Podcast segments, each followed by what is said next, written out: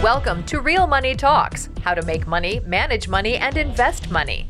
Your Real Money Talks host, Loral Langemeier, gets straight to the point about what it actually takes to make money and build lasting wealth in today's changing economic climate. If you're ready to get the financial results you've always dreamed of, keep listening. Real Money Talks is the right place for you. And now here's your host, Loral Langemeier. Hi, this is Loral. Welcome back to Loral's Real Money Talks, where we bring you amazing people who are making money, keeping money, investing money with a team, and uh, just different ideas. So today we're about the making money category. I have James Gilbert with me. We're here in Chicago doing our podcast, and we are like the funniest podcasters ever mm-hmm. today. So James, I met and really met him as the knife guy, and then come to find out he's really the gadget guy. He's got these cool like zip tie things. He's got the fidget, you know, spinners that has become like you know world renowned. So, James, welcome to uh, our podcast. Thank you. So, talk a little bit about how did you get into selling all this stuff? I mean, you sell like you know. I really think you should get Gilbert the Gadget Guy because you. You just you you're successful at selling a variety of things. So tell our folks how do you do it? Well, it started about five years ago. I found a product. It was really neat. It was called a grip stick and it was a unique thing that come from Europe. Had been there 20 years, successful in Europe, 200 million in sales, and it hadn't come to the United States yet. But it was a perfect product.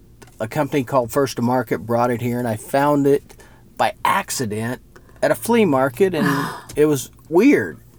But one thing led to another, and I started selling it just at weekend events and shows that was cheap and around the house, and I it was a great thing. And I got an invitation to a national show that was the first time it came. It was, it's been in Canada.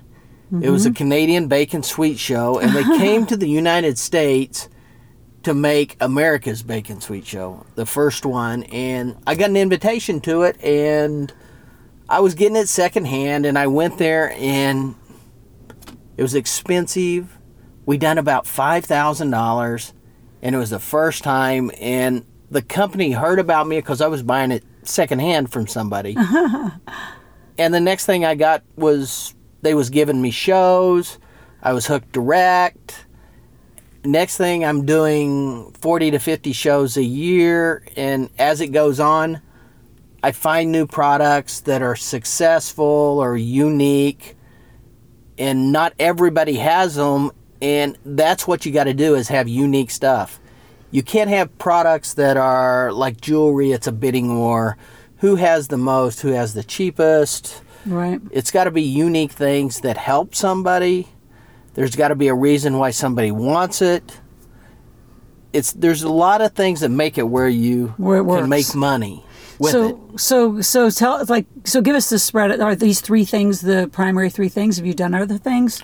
So and and then talk about how you got the knives and how did you get the fidget spinners? Because I can tell you, like our kids, he's got you know ten year old, they got ten year old, those both playing in the hotel here in Chicago, and uh, you know my daughter's eyes lit up when you when you like you know showed up with a big box of fidget spinners. Mm-hmm. So, well, these are the three things that you sell. Well, the fidgets is new. I've only had them about eight weeks. You would tell them how much you've made in eight weeks we've done almost a little over 30,000 with the fidgets in 8 weeks. and I mean, it's it's overpowered all my other products right now. I mean, it you just can't do more than one at a thing. It just overpowers it. So what sells is what you sell. I mean, I've been through. We've done bamboo pillows. We've done a chopper, a peeler, a slicer all kinds of different gadgets. I have the grip sticks. We had silicone lids. We've had stretch lids. Anything that at the time new products come. We've got stubby strips. I also had another product made by Thermos. It's called uh, I can't even think of the name of it. It's something that competes with like Yeti or anything like that.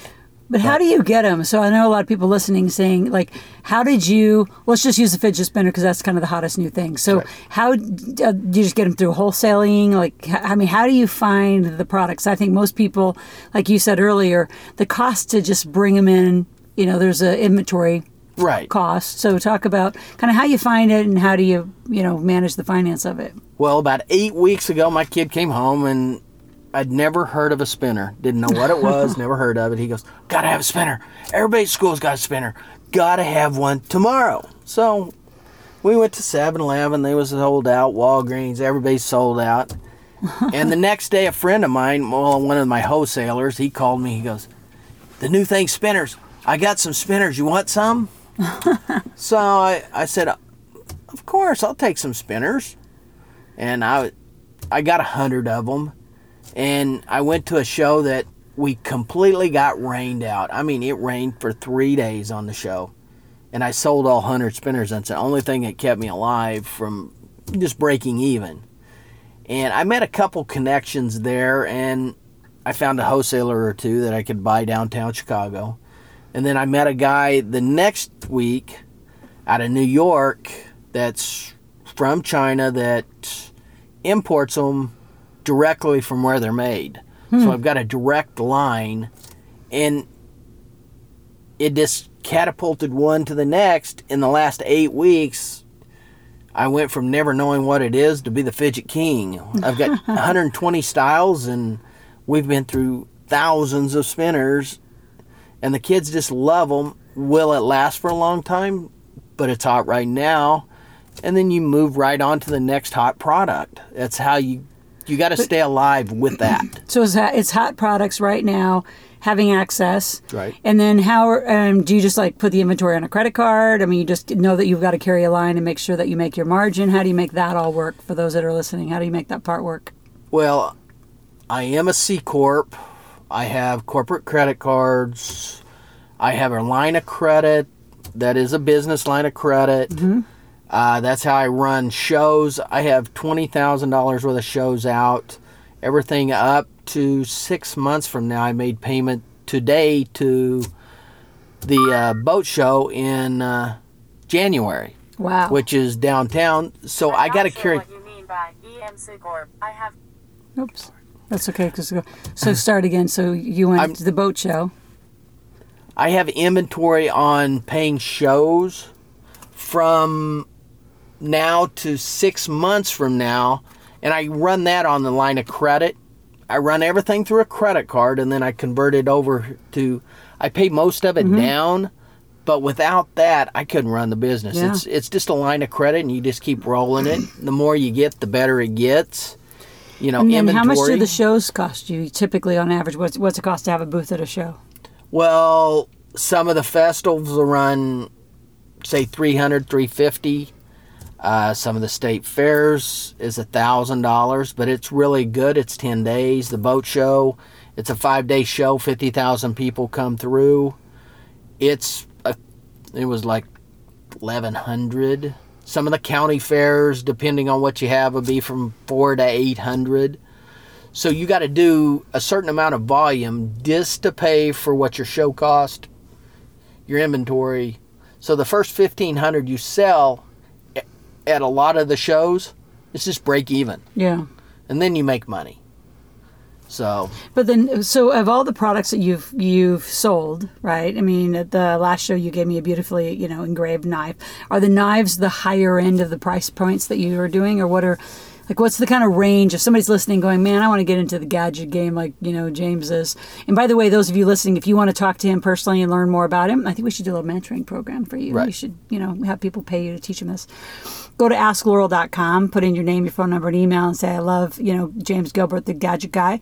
And uh, the more feedback you give us, the more we will continue to interview and then bring him to you. And if you want a private meeting and uh, to have him consult with you on how to start it up in your area, um, then just go to askloral.com. So, um, so speaking of that, I mean, have you ever consulted anybody? Now that I just kind of offered it up. I, I have a few. We've had a few people that wanted to sell like the grip sticks. There's only about 50 of us nationwide that do sell that product, so it's a very unique product. But it's very controlled. Like all my shows, I register them with corporate, which is first to market in Ohio. So each year I do a lot of the same shows, but I still have to register the show so we don't overlap each other. Mm-hmm. And there ain't two people selling the same product at the same show. That's where it turns into a price war. Yeah. Same thing with the knives, but the knives are a lot higher end. It's a lot higher clientele. A lot of the gadgets are a $20 product. It's a pitch item. It's an impulse buy. Oh, I like it. I need it. 20 bucks. Yeah. The knives are more it's like buying a high-end set of pots and pans. I want them. Can I afford them?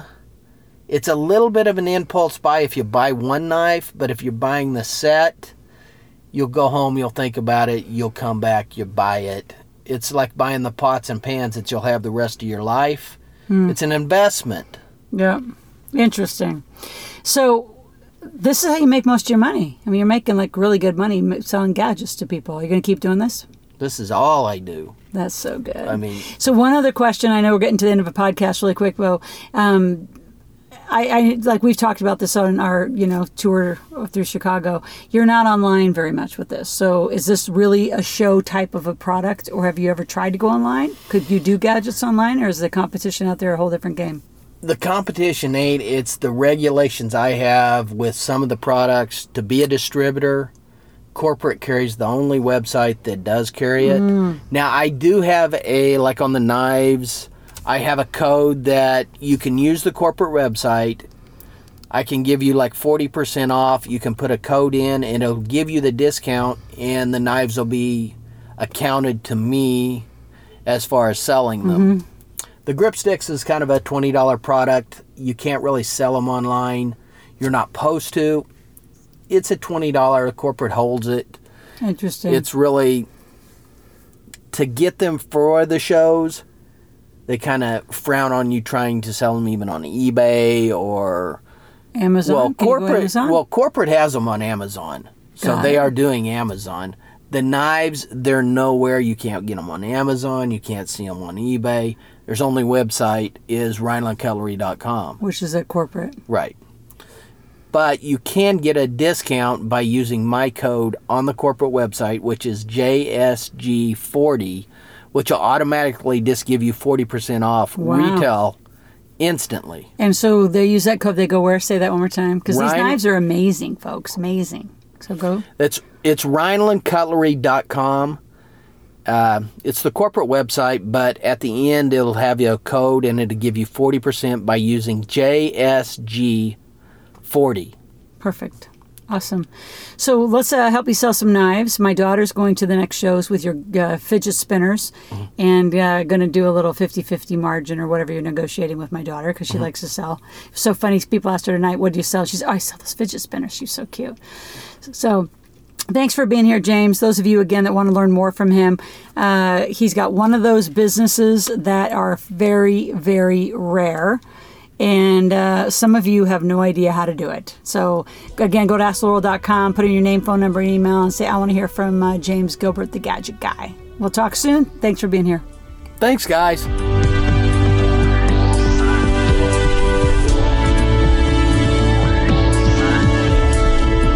Thank you for joining Loral for this segment of Real Money Talks how to make money, manage money, and invest money. To continue this new conversation and to find free resources to support your wealth creation, visit askloral.com forward slash podcast gifts. That's A S K L O R A L dot com forward slash podcast gifts. Thanks for listening and join us again soon. New episodes are released every week.